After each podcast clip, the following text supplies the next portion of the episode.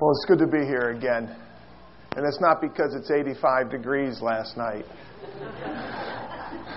I was telling somebody about 2 months ago, I was going to a chiropractic appointment at 8:30 in the morning, and it was a negative 21 Fahrenheit in Michigan. I'm going, this has got to stop. This has got to stop. So much for global warming. Yeah, I tell you what, that's a whole other kettle of fish, right? Global. We need some global warming in Michigan. We just really would love to have it be 75 degrees all year round. I won't whine or complain. I told somebody, I said, it's been so cold in Michigan. They're saying that it's one of the coldest winters Michigan has ever experienced, and I believe it. I believe it. It's just unbelievable that took place. And hopefully when we get back, we come down here, we experience spring. And then we go back up, we experience spring again. Because we go back up there and, the leaves are not even close to coming out yet. So it's just really interesting. So great to be here, though. Really is good to be here. What an opportunity for us. And did you ever have...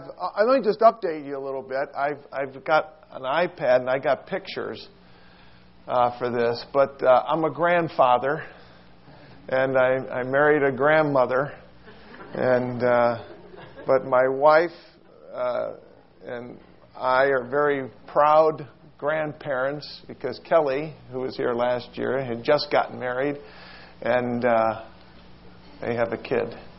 This is so cool. His name is Matthew John.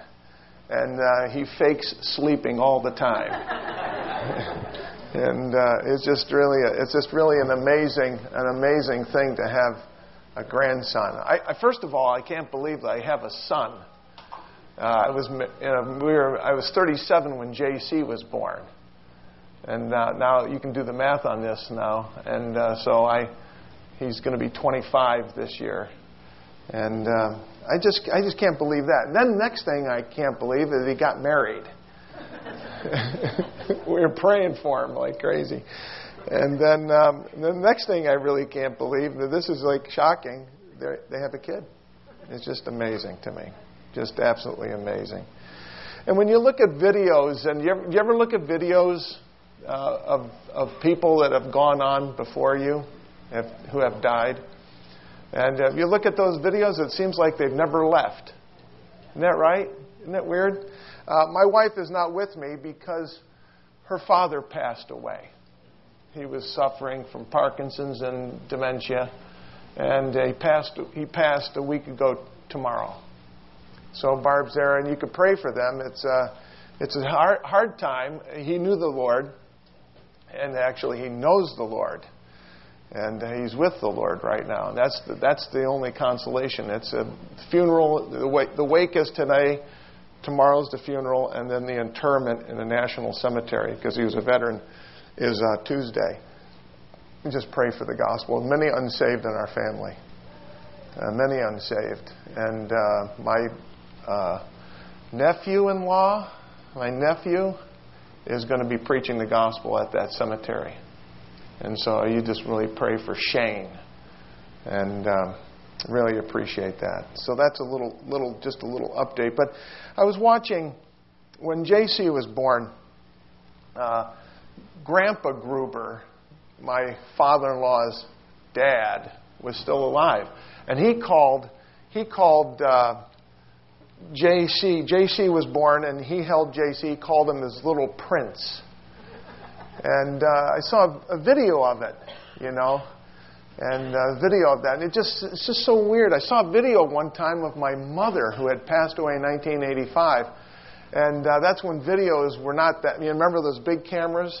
It looked like TV cameras, And this was the personal portable one, right? And not the little cams with the iPhones, That kind of thing. They're going to have them in your teeth. You just smile. Video somebody.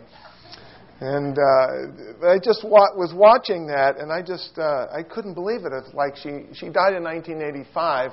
I just couldn't believe, you know, it seemed like she was back. It was just really, but she's safe. She knew the Lord and knows the Lord as well. And I just think to myself as I look at that, and the frailty of this life. The frailty of this life. Now, you may say, I remember you. You've been here, like this is the third year you've been here. And you're looking older, Chris. That's what happens. That's what happens. And by the way, you look older too. Just kidding. Just kidding. But the thing about it is when you look at this, you know, life is going faster and faster. It seems that way. It really does. I have been married, 41 years. I've been married 41 years. And it doesn't seem that long. It just doesn't seem that long. It's just going by. And you gray tops and aspiring gray tops understand that. It just seems like it's just... When you're younger, I think we've talked about this before, but when you're younger, you think, like really young, you think in terms of weeks. You know, and then when you get a little older, you think in terms of maybe months, and a little older, maybe 1 or 2 years, you start to think. When you get to start being our age, my age, I'm 61, you start to think in terms of decades. You know, 10-year increments. You do. You start thinking, remember 10 years ago? You said, boom. Remember this? 20 years ago. And then you project 20 years ahead, and you're going, not likely, you know, to project that far ahead. And then you start to think how frail we are. I think of the psalmist when he says in Psalm 91, so teach us to number our days that we may apply our hearts unto wisdom. The passage I'd like us to look at this morning is 1 John. 1 John. That's towards the end of the back of the book. The Bible just goes straight to the back, and then a couple of chapters, Jude, 1st, 2nd John, and then you got 1 John. And then, so I'd like us to look at this. This is a very a wonderful passage for us. For me and for you, this really is. I'd like us to look at this because when we look at this passage,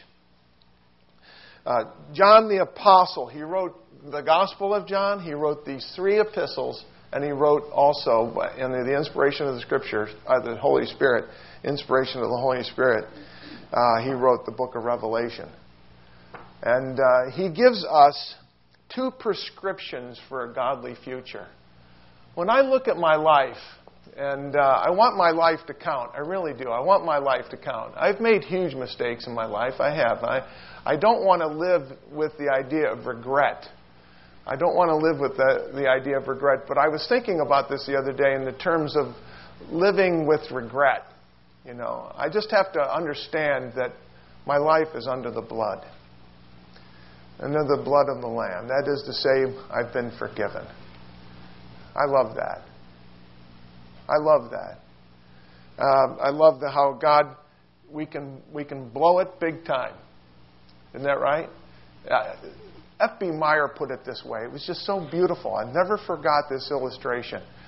He said sometimes when we trust Christ as our personal Savior, he says, then the canvas of our life, God, the great artist, starts to paint. And it's beautiful. And it's just wonderful. And he starts to paint a beautiful picture. Right? And oftentimes we ask the Lord, we say, give me the brush. I'm going to start paint. I'm going to paint. In other words, I'm going to control my own life. And then we start to do this and we start to paint and it becomes blotchy and smeared and dripping and all this kind of stuff. And we go, and then we come to our senses and realize it's not such a good job that we're doing with our own life. So we give the paintbrush back to the master. And he is such a master artist that he can take those smears and those blotches and he can paint our life into a more beautiful picture. And God can do that. Only God can do that. And so I don't, even though I might have regrets and I look at things in the past that I've done, even as a Christian, and I say I regret that, the Lord, I give the brush back to Him and I say to Him, you just take my life. And He does it anew. He changes it anew. He ministers anew. He paints it into a more beautiful picture. And I think to myself, that's exactly how great our God is. That's how wonderful He is. And so we look at these two prescriptions for a godly future. And I'd like us to look at verses 28 of chapter 2, 1 John chapter 2, verse 28 through 3:3. It says, "And now, little children, abide in Him, that when He shall appear, ye may have confidence and not be ashamed before Him at His coming. If you know that He is righteous, you know that everyone that doeth righteousness is born of God. Behold, what manner of love the Father hath bestowed upon us, that we should be called the children of God. Therefore the world knoweth us not, because it knew Him not. Beloved, now are we the children of God, and it doth not yet appear what we shall be, but we know that when He shall appear, we shall be like Him, for we shall see Him as He is. And every man that hath this hope in Him purifieth himself, even as He is pure." And we look at these two prescriptions for a godly future. Two prescriptions. Don't you wish sometimes in your life that you could just start over? Right now, start it afresh. Just forget all the rest of the stuff. Start afresh. I have. Starting brand new. And that's what I love about God, because every day is that way. Every day is that way. It's brand new. It's starting afresh. Isn't that fantastic? That's exactly what I want, and that's exactly how great God is. And then we see the prescriptions. He gives us the prescription. John gives us the prescription of a confidence for a godly future.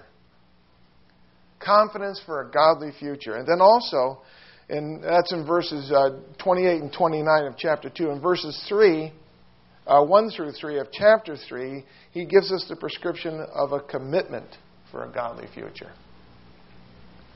I hope this blesses your socks right off. I hope you walk away today just understanding how great God is and how weak we are. Because I think that when we understand who we are without Him, we'll understand how great He is and us with Him. Fantastic. Notice the confidence. We have a confidence of a godly future. Look at a confidence at His coming. Look at verse 28. "And now," and that's the, it sounds really weird, but that means now. That means like present tense, this very moment, right now. "And now," notice what he says, "And now, little children, abide in Him, that when He shall appear, we may have confidence and not be ashamed before Him at His coming." Confidence at His coming. Isn't that wonderful? Maybe morning, maybe noon, maybe evening, and maybe soon. I always think of roller skating when I sing that. Coming again. That's a great roller rink song. Coming again. Oh, what a wonderful day that will be. Sing it with me. Jesus is coming again. Well, that's true. And we don't want to be ashamed of it when He comes. Oh, you're here. They talked about this, Lord. I can't believe it. Boom, we're right into His presence if you know Him as your personal Savior.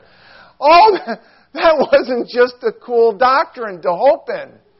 It actually happened. I'm with you, Lord. Uh-oh. What will He find us doing?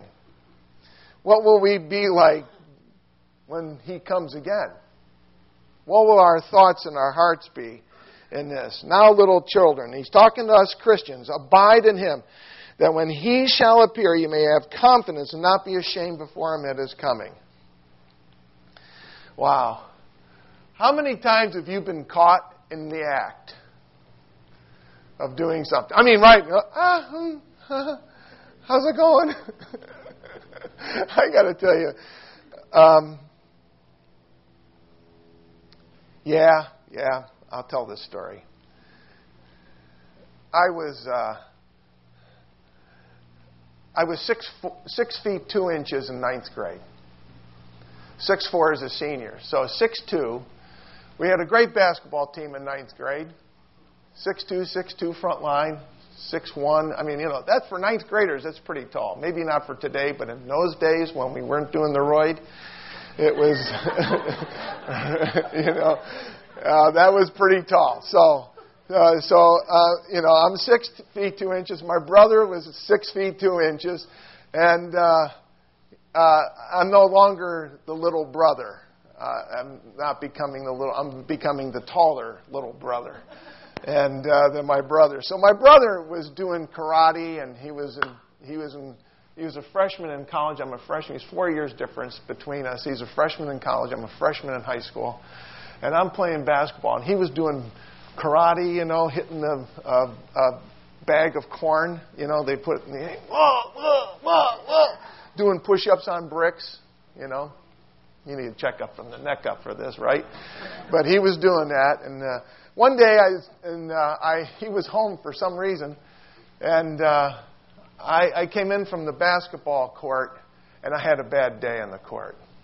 I had a bad day.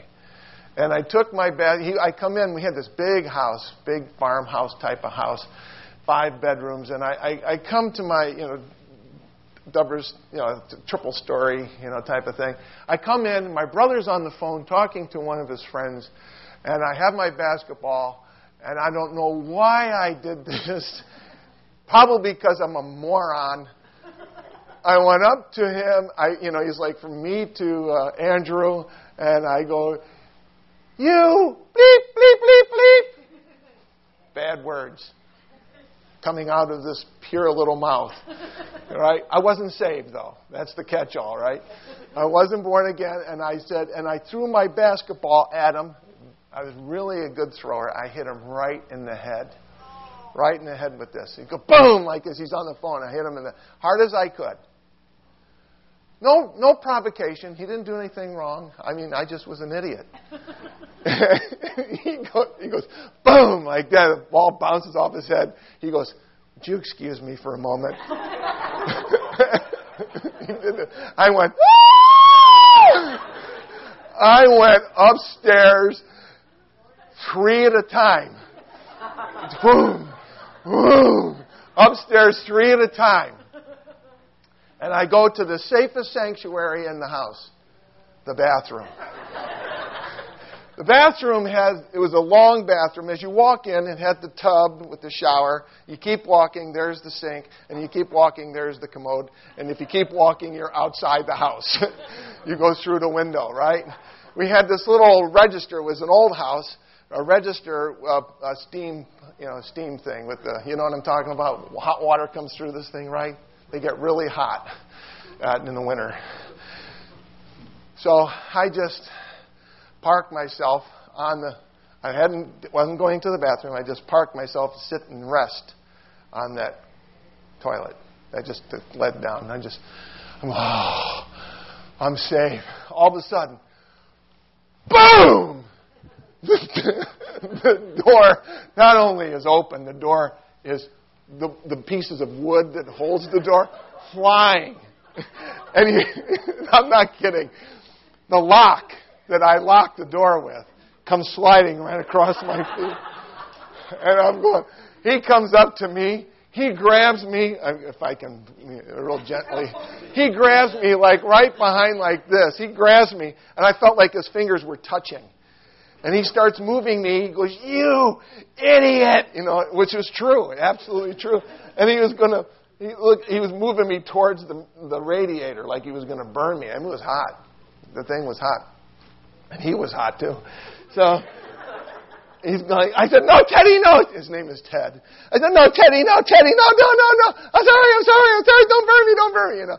He goes, "Ugh," and he walked away. You know, and I go. Oh. And then I looked at the door jamb. The door jamb was splintered. I mean, we're not. It just was pathetic, you know. So what do you do when you're a kid? I had taken shop. I knew what plastic wood was. I knew what epoxy was. So my mom wasn't home. My dad definitely wasn't home. My mom wasn't home, and so I look at this and I go, oh man, what do I do? So I go into the hole at Calcutta. That was our basement.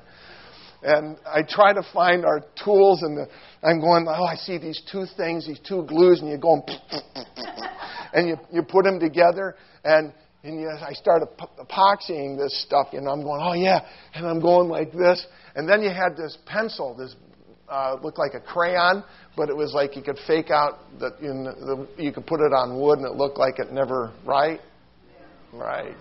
So I'm colored, and I'm going, oh, this is great. I took the lock and I just placed it straight back in. I didn't, think anybody breathes on this thing is going to fall out, right? I just put it right in there like this, and I'm going, this is great. And I'm doing a little coloring, and I'm going, and my mom was standing right there. And I tell you right now, I was ashamed. She goes, Teddy told me everything. Which wasn't true. Teddy told me everything. Now you tell me.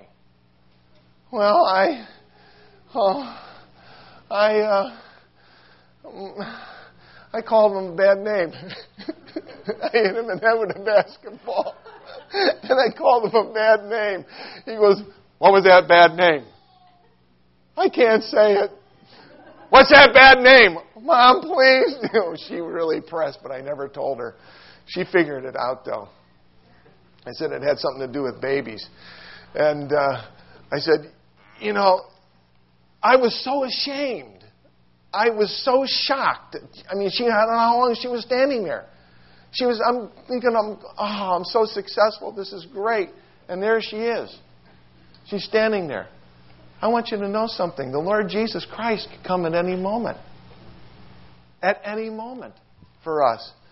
And that we don't want to be ashamed of His coming. Notice it says, now little children, abide in Him, and then when He shall appear, we may have confidence and not be ashamed at His coming.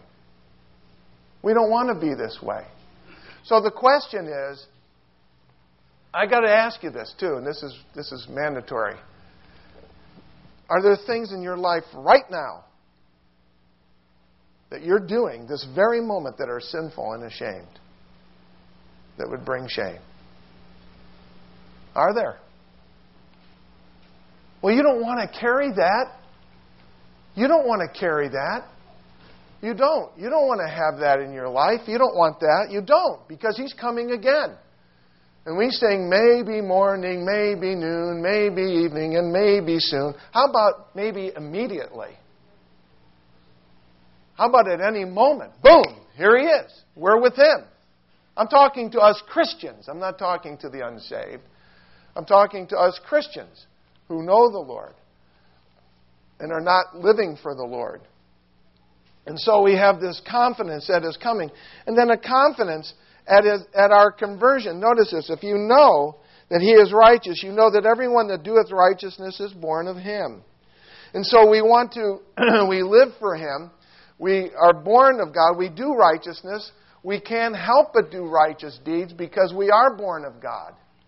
We are born of God. We can't help it. That's one of the beautiful things about being a Christian, is that we start to emulate our Father. We start to emulate the family.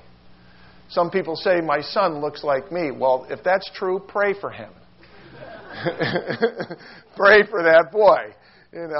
And nobody said that Matthew John, my new grandson, looks like me at all. Praise God. Maybe it looks like Kelly, that kind of thing. But, you ever meet somebody that they just look... I know Lewis Roberts. I know Lewis Roberts. You say, who in the world's Lewis Roberts? Joshua's and Nikki's dad. Okay? I look at Josh... and he gives me almost the same expressions, especially when I'm talking stupid. He gives me the same expressions as his dad does. I go, oh, man. And see, this is what happens for those who are a part family. I look at Nikki, and if you look at Nikki, you see Mary, her mom. You really do. You see them. They're like carbon copies. And it's just really, really interesting to see that. Well, isn't that beautiful when somebody says to you, they come up to you, you might not think it's true, but it is true, you remind me of Jesus. Anybody ever say that to you?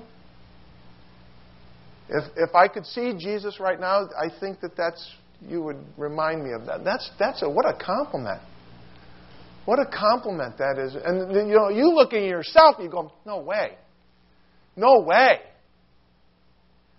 But when others see you, what do they see? We have confidence in our conversion. We have confidence that you may know that you know that he is righteous. You know that everyone that doeth righteousness. You know that everyone that doeth righteousness is born of him. We're in the family of God. We want to emulate the characteristics of that family. And not just in terms of, we all look differently. We all look different. But the thing is, I want to emulate from a moral perspective, from a godly perspective. I want to emulate my father. I want to have that. I want to have that look. I don't, it's not like a certain facial, or,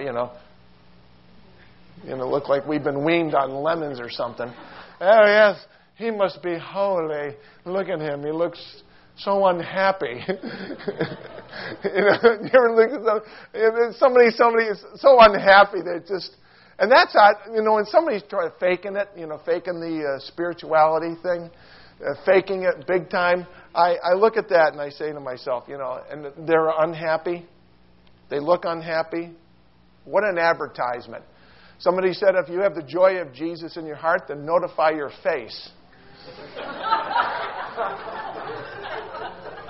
Isn't that true? Blessed is the man who walketh not in the counsel of the ungodly, nor standeth in the way of sinners, nor sitteth in the seat of scornful. You know what blessed means? It's asher in the Hebrew. It means, oh, how very happy. So if you look at a person that is like really grumpy and they're saying, I love God. Oh, I don't doubt that, but notify your face. What an attractive thing. It's just, what an attractive. Yes, I never laugh at anything. I never do. I'm very serious all the time. Wow. I tell you what, there's some things that just really, the beauty of holiness. The question is, I have to ask is, do we have this kind of confidence in our lives now and for the future? And not only does John give us the prescription of confidence for a godly future, but also he gives us the prescription of commitment for a godly future. Look at verses 1 through 3 of chapter 3. We see the commitment of the sovereign God in verse 1. The commitment of the sovereign God. Notice what he says. Behold, what manner of love the Father hath bestowed upon us, that we should be called the children of God. Therefore the world knoweth us not, because it knew him not. We had a breaking of bread earlier at 9:30. And it just was really precious. Thinking about what Jesus Christ has done for us. How, and it's such a, it's, you know, the breaking of bread for me is such a bitter sweet or sweet bitter meeting. It really is. To think about that the Lord Jesus Christ died on the cross, paid the terrible price for my sin, that I, when I place my faith in him and recognize that he did that on my behalf, and I asked him to be my Savior apart from what I could do, what joy that is. I'm not going to spend 1 second in the lake of fire. I'm not going to spend 1 second there. Not 1 second. I die right now, I'm going to heaven. Not because I'm in the state of grace. I'm always in the state of grace once I've trusted Jesus as my personal Savior. The moment I trust in Christ is the moment I have eternal life. Isn't that right? How could we be sad at this? What joy that we have. You know, unspeakable, Paul writes. He says it's joy unspeakable. It's hard to express the joy that we have in Him. Isn't that true? Incredible joy, the sovereign God. Notice, behold, what manner of love the Father hath bestowed upon us, that we should be called the children of God. We have been called the children of God. That trumps everybody, doesn't it? You could be an astronaut and walked on the moon. Knowing Jesus is better. You could be Bill Gates and have $98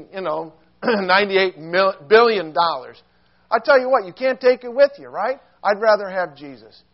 I like that song that George Beverly Shea wrote and sang so beautifully. I'd rather have Jesus than men's applause, right? I'd rather have Jesus. And then anything else. My father-in-law, you ever go to CVS? You ever go to CVS? Well, if you go to CVS, you're going to help my mother-in-law because they have a pension from CVS. My father-in-law was the head of the taxation department for CVS, previously named Revco. Of all the worldwide operations, he was the head of their taxation department. He was a CPA and head of the whole thing. And he saved them millions and millions of dollars in terms of taxes with the government and state and local and all that kind of stuff, right? I mean, he just, what a prestigious, what an incredible, responsible job Stephen P. Gruber had. But I want you to know something that didn't do a thing for him when he took his last breath. And I was there last Monday when he took his last breath. I watched him. And the only thing that made the difference is Jesus Christ. The only thing that made a difference in Stephen Gruber's life is that when he closed his eyes and he took his last breath and he closed his eyes to this world, he opened them and saw Jesus. And that's the only thing. And we have to understand, and you said it today too, you said it, that God, before the foundation of the world, planned that for us. That's exactly what Peter the Apostle says. He says he planned that for us. In fact, let's look at that for a moment. Go left a little bit into 1 Peter chapter 1.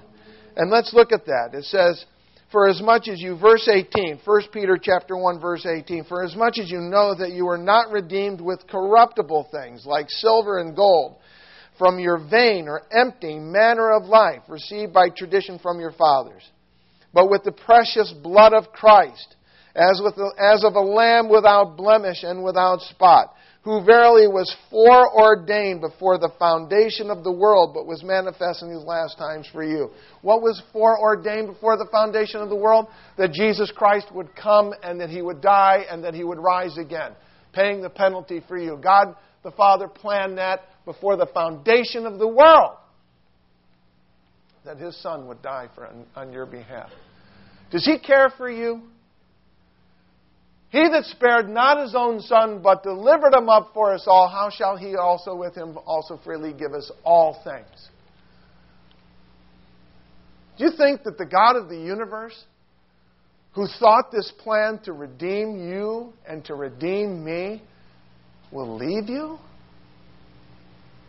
Leave you powerless? Do you think that this God can't answer your need right now?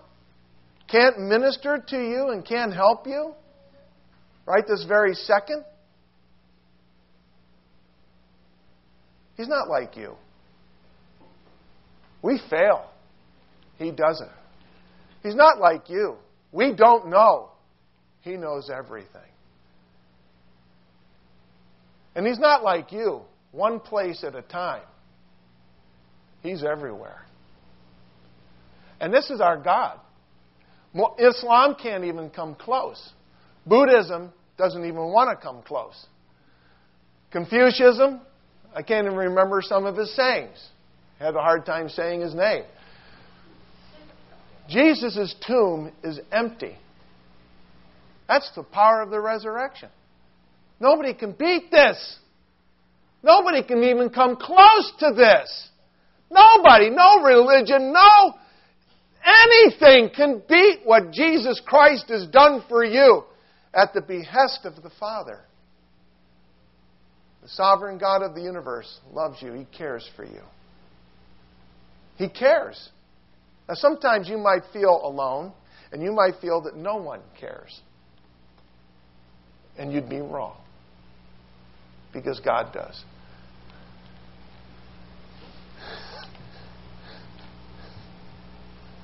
My mother-in-law is so afraid of being alone.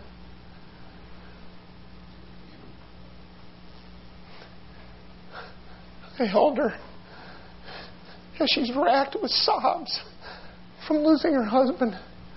I'm alone. I don't know how to handle being alone. I said, Mom, what you got to believe is you're not. You're not. You're not alone. He's there. He's there for you. And you don't need to lose a spouse or have an intense feeling of loneliness to believe that you're not alone. He's there.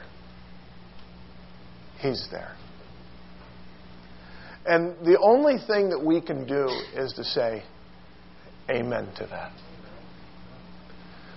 Amen, Lord. Even in I don't have anybody physically near me, with me. I feel alone. I go home. I unlock my apartment, or I unlock my condominium, or I unlock my house, and I go into a very, very quiet home.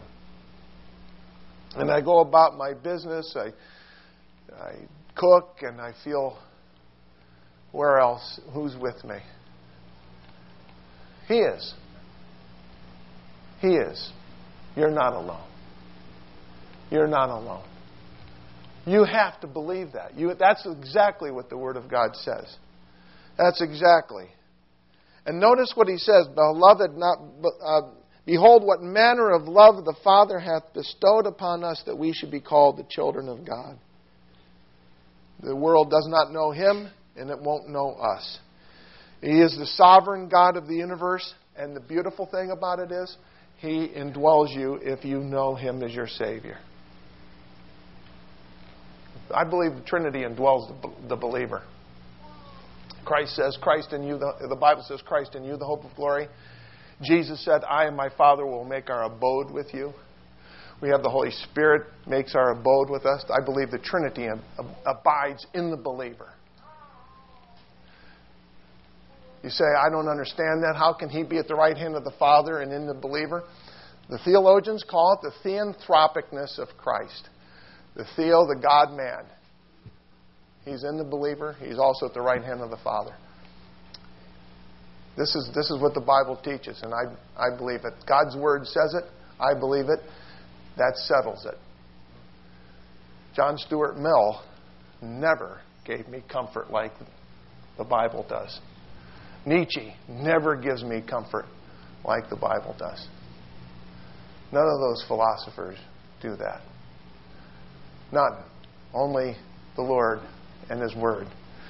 And so we have the confident, the commitment of the sovereign, and then also the commitment of the Savior. Notice verse 2. Beloved, now are we the children of God, and it doth not yet appear what we shall be, but we know that when He shall appear, we shall be like Him, for we shall see Him as He is. There's that pesky little doctrine again of the rapture of the church. The snatching away, sudden snatching away of the church, right? But notice also what it's like, too.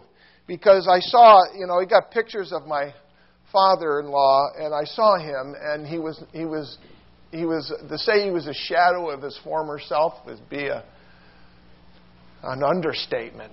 He was not what I knew him to be. I mean, he was, he had lost so much weight, he was just gasping and all this kind of stuff, and was just not, he looked like a skeleton. He did. He looked like a skeleton when he was breathing his last. And it's just hard to look at a loved one that way, right? But notice this verse. How was Jesus when he rose again from the dead? Physical. Physically raised from the dead. Luke 24:39, he said, "A spirit hath not flesh and bone, as you see me have." That's what Jesus told his disciples, right? "A spirit hath not flesh and bone, as you see me have." Notice what this says. "Beloved, now are we the children of God, and it doth not yet appear what we shall be. But we know that when he shall appear, we shall be like him." How is he? "For we shall see him as he is." One of the cardinal doctrines of the gospel is that Jesus Christ rose again from the dead physically. And that's how we will be too. We will have glorified bodies. So they're going to inter his body. And I got to tell you, that's not going to be the same body. I mean, it's going to be the same body, but I know it's Steve Gruber. But he'll have a glorified body. Why? Because Jesus Christ is. Isn't that fantastic? What a hope. I've been preaching in the streets since 1974. What is that? 39 years? 40? All over the United States, Canada, outside the U.S., some of the best universities in the world. I think of UC Berkeley. I haven't been to the Gators yet. But, you know, UGA, University of Michigan, Michigan State, UCLA, Columbia, all these different places, and preached in the open air. Not one time, not once, not one time in those 40 years, not once, did anybody ever come up to me and say, "I got proof that Jesus Christ never rose again from the dead." Not once. I love it. Nobody can beat this. Nobody can beat this. Nobody. And it says, "No, we are the children of God, and it doth not yet appear we shall be, but we know that when he shall appear, we shall be like him, for we shall see him as he is." He's coming again for us. We will be like him. Well, I'm going to hug Steve Gruber again. I'm going to hug Jim Duffesee again. I'm going to hug all those people that I've known, and I'm going to hug Bible characters that I can't even say their name correctly, like Habakkuk or Habakkuk, or I don't know how you say it, Malachi or Malachi, you know, Job or Job. I don't know. You know, I don't know how, you know, but we're going to hug, and we'll hug physically. This is what the Bible teaches, and this is going to take place, and this is going to happen. And then we see the commitment of the sovereign. We see the commitment of the Savior. And in verse 3, we see the commitment of the saint. Would you look at verse 3 with me? "And he that hath this hope in himself purifies himself even as" what? "He is pure." If we have this hope in our lives, if we have this hope and we've trusted Jesus Christ as our personal Savior, don't you think it's wise of us to give him back the brush? Don't you think it's wise of us to give him our total control of our life? He saved us. Don't you think he knows how to run our lives? So why are we so, and pardon this one, why are we so stupid? You know, in Galatians chapter 3, J.B. Phillips translates this, "Oh, you foolish Galatians," right? "Having begun in the Spirit, are you made now perfect by the flesh?" You know, and he translates it, "Oh, you idiot Galatians. Are you made now perfect by the... Are you have begun in the Spirit? Are you made now perfect by the flesh?" Why do we think by self-effort we can live this Christian life? We cannot do it. You couldn't do it before you got saved. So why do you think you can do it now in your own strength? We trust God. We trust in him as our personal Savior. Turn everything over to him. Let him have complete control. That's the wisest move you'll ever make in your whole entire life. You might think, "Well, I'm pretty good on Wall Street. I made some good investments, or I'm pretty good in this, and or I got a good deal on this truck, or I got a good deal on that." Isn't it fantastic? Not giving God the credit, thinking it's you. You ever? I've had people come up to me and go, "Hey, loser." Aren't we losers if we don't turn our lives over to Him for Him to run? We definitely do lose. We definitely do lose, for sure. We definitely do. Do we see and do we have this kind of commitment in our lives right this very moment? Do we want this kind of commitment for the future? Do you really want that? Hey, I'm telling you right now, are you sitting here right this very moment saying, I don't really want to do that because if I do that, it'll mess everything up? I'm going to tell you something right now. You're already messed up. You already are messed up. He's the one that's going to straighten it up. He'll straighten it up for you. Because if you're holding it on to yourself, you've already blown it. You've taken the brush out of the master's hand and say, I'm going to paint my own life as a Christian. And it's a mess up. Smears, blotches, drips, the whole thing. Give him back the brush. Let him have complete control. And it's as easy. You want to know how easy it is? Forgive me, Lord. I give you my life. With the, you're sincere. You really mean it. It's as easy as that. Does he delight in wanting to hear that? You betcha. And you say, well, I've not done any gross immorality or anything like that. You want to know what gross immorality is? Is to say to God, I want to do my own thing. That's gross immorality. Well, I haven't done any, I'm not like a criminal. Hey, before God, stop comparing yourself to anybody else. Before God. You're talking before God who knows the intents. He knows the thoughts. He knows everything about our lives. He's not taken by surprise by it. He's not like shocked by it. He knows it. And He does not want that for you. Do you think how loving God is for us? That He wants us to suffer in that realm? You will suffer. You will suffer if you try to live your own life. You will suffer. The most miserable people on the planet Earth are not the prostitutes and the drug addicts. The most miserable people on the planet Earth are Christians who are not living for God. Because they have the Spirit of God inside going, don't do this. Turn it to me. This is exactly what the Word of God tells us. So what do you say? What do you say to this? I mean, God is telling us this. And every man that hath this hope in Him purifieth. Sounds like an action verb to me. Sounds like a command to me as well. Grammatically speaking, sounds like a command. Purifies himself even as he is pure. Lord, I come to you. Wash me clean. I come to you. I turn everything over to you. I want you to be Lord. Talk about a godly future.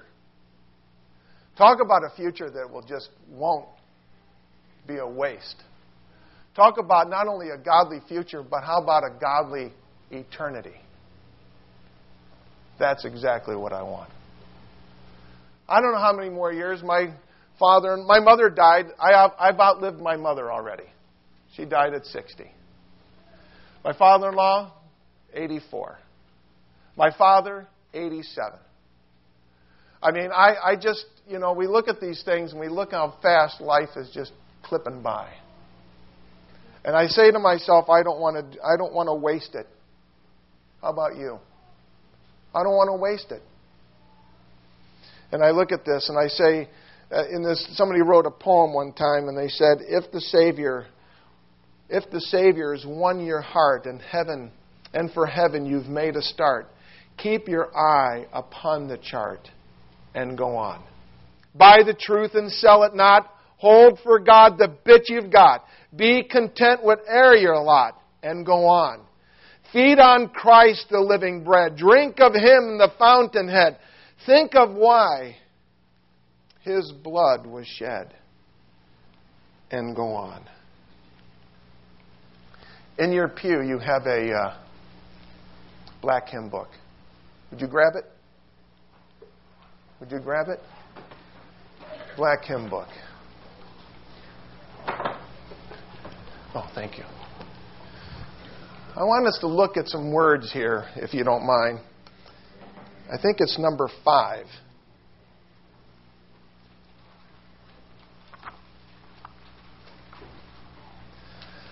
Yeah. Let's sing this Acapulco.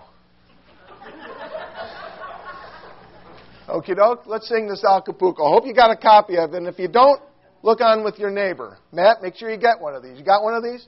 All right, my brother. All right, we're not going to, I mean, the preacher can see everybody. Okay. Okay, but the Lord can see it all, right? Okay.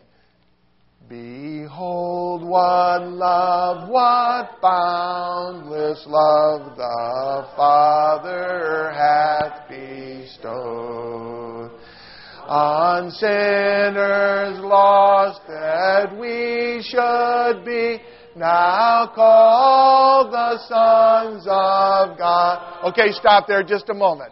Let's do stanza number 2 and 3, and then 4, we'll sing the chorus. Okie doke.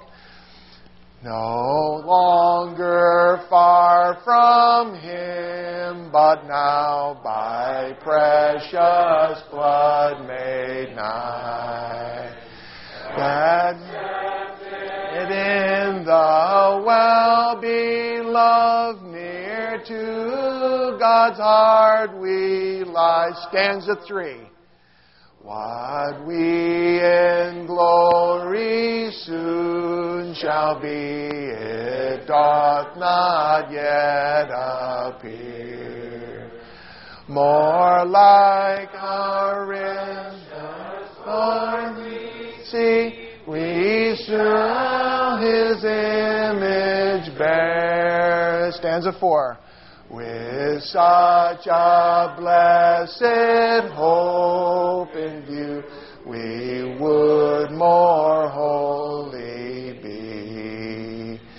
More like our risen, glorious Lord, whose face we soon shall see. Sing it out now. Behold, what manner of love, what manner of love the Father hath bestowed upon us, that we should be called the sons of God. Father, we thank You for this confidence and this commitment for a godly future. And we ask You, Lord God, that You would help us to turn everything over to You. How foolish we have been when we have held on to our own desires, our own plans, our own strength. How foolish that is. We see that from Your Word. You have told us this. We were helpless in getting forgiveness from You in our own strength. Why do we think that we can please You in living for You in our own strength? We turn everything over to You. We thank You for Your forgiveness that You provide when we come to You. We want to live for You. Thank You so much for Your Son. Thank You for the home that we have in heaven and the life that we can live now because of You and because of Your ever-abiding strength, power, wisdom. We give the brush back to You. We ask You to paint our lives into a more beautiful picture. Your Word tells us, behold now, and that's this very second. And we give You ourselves afresh now. We ask these things in Jesus' name. Amen.